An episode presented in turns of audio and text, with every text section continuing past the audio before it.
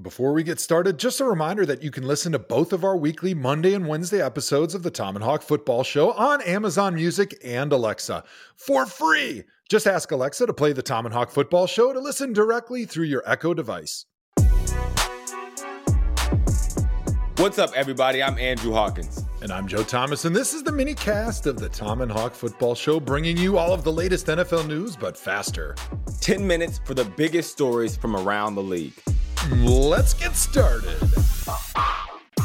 All right, Joe, we were treated to an absolutely amazing Sunday of football that went way past midnight on the East Coast. Our inaugural week 18 of football. The playoffs weren't locked into the final second of the last game of the night when the Raiders kicked the game winning field goal to beat the Chargers in OT and subsequently knocking them out of the playoffs and letting the Steelers sneak in to the big dance. Joe, is the NFL doing a victory lap for how week 18 games played out for all the fans?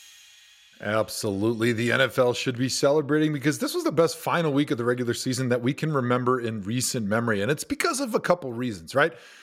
First, they switched to an entirely divisional slate of games for this final regular season week because there's so much parity in the NFL that all of these division races and these playoff games were coming down to tiebreakers, right? Because almost every team in the NFL was right around 500. And those divisional games mean more because that's how you determine tiebreakers.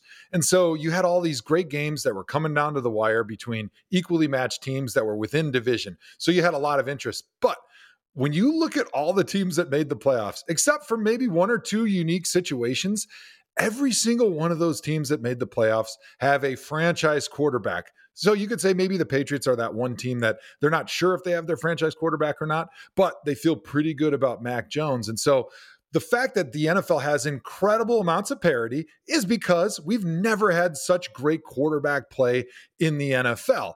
And I think this should be a note, and it's probably a big surprise to some of you NFL fans and some of you NFL coaches and general managers. But if you don't have a franchise quarterback under center, you don't have a chance to go to the playoffs. So, as an NFL fan, you might as well just turn things off during the preseason and wait for the NFL draft the next year because that's all that you're going to be getting excited about during this season.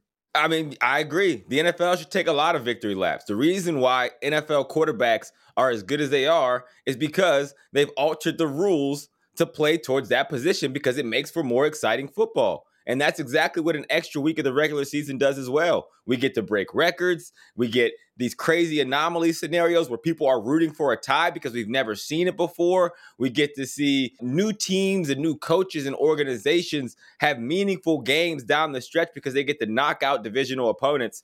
Yeah, it was an exciting day of football. It was way more exciting than I ever would have imagined an extra game of football to be. Let's see if they can keep the magic going. Yeah, it was pretty fun because even though the Browns they were knocked out of the playoffs a couple weeks ago, I still had a lot of interest because I wanted to cheer against the Steelers and the Ravens and I wanted to see chaos and I wanted to see ties and that did one thing. That put my eyeballs on the TV, which is exactly where Roger Goodell wants them to be. Hawk. Part of the Sunday night drama was because the previously 2 and 14 Jaguars beat the Colts as enormous underdogs earlier Sunday. Yep, you heard that right. The Colts just had to beat the Jags to get into the playoffs, but they blew their chances at the playoffs and let the Steelers sneak in with their win over the Ravens and some help from the Raiders, as we just discussed. But was the Colts collapse one of the worst you've ever seen by an NFL team in the last game of the regular season? And can they bounce back with Carson Wentz as their quarterback? That was a pretty bad collapse by all stretches of the imagination. The reason being, the Colts, they're such a talented roster. Now, we always talk about these tiers of quarterbacks, and everyone has their own tier. Here's my tier there's, elite level, which is the A Rod, uh, Tom Brady level. You know, there's the young guns who are going to be in that world the Josh Allens, Joe Burrows, Lamar Jackson. There's the staples of Russell Wilson's. There's the second tier, which the top of is like Matt Ryan. Mm. I think Matt Stafford's in that. There's the middle of the pack, which is like Jimmy Garoppolo, Kirk Cousins, Derek Carr, probably like 15, 16, and 17. And then there's the rest. And that's where I think Carson Wentz is. He's under that top half of quarterback. And if you look at that trade between them and the Eagles, the Eagles won that trade, right? Carson Wentz is still making $30 million from the Eagles this year, but Jalen Hurts makes like a million bucks. He comes in, he overperforms what you expect. He takes a 4 and 11 team to the playoffs in his first full time year as a starter. And Carson Wentz goes to the Colts, and Carson Wentz hasn't played bad. He's played okay. He's played serviceable. He's protected the football, but he hasn't given them the plays they needed. He didn't make those plays in that final week of the season to put them over the hump. And that's what you want out of your quarterback. That was the reason why they traded for him. That specific game. And what did he do? He turned the football over in the most inopportune time against the worst team in the NFL. The problem with Carson Wentz is when you need him the most, you get the least of Carson Wentz. And that's not exactly what you want with a quarterback. That's not exactly the quarterback that you can build your franchise around. So I wouldn't be surprised if the Indianapolis Colts start looking in different directions this offseason at that quarterback position. Adding on to more NFL crazy, Big Ben and the Steelers are in. So his retirement tour will take an unprecedented third consecutive week into the postseason. Um, but also in that story, Pittsburgh's TJ Watt tied Michael Strahan's single season sack record of 22.5. But Joe, would you put an asterisk on TJ Watt's record because he had a span of 17 regular season weeks to do it in? Big Ben, I love it. He's getting more attention for the retirement tour just the way he could draw it up. Congratulations, my friend. But there should be no asterisks next to the TJ Watt sack tie record because there's no asterisk next to Michael Strahan's record. You know, Deacon Jones, I don't know if you guys remember in 1968, he only played 14 games, he had 22 sacks.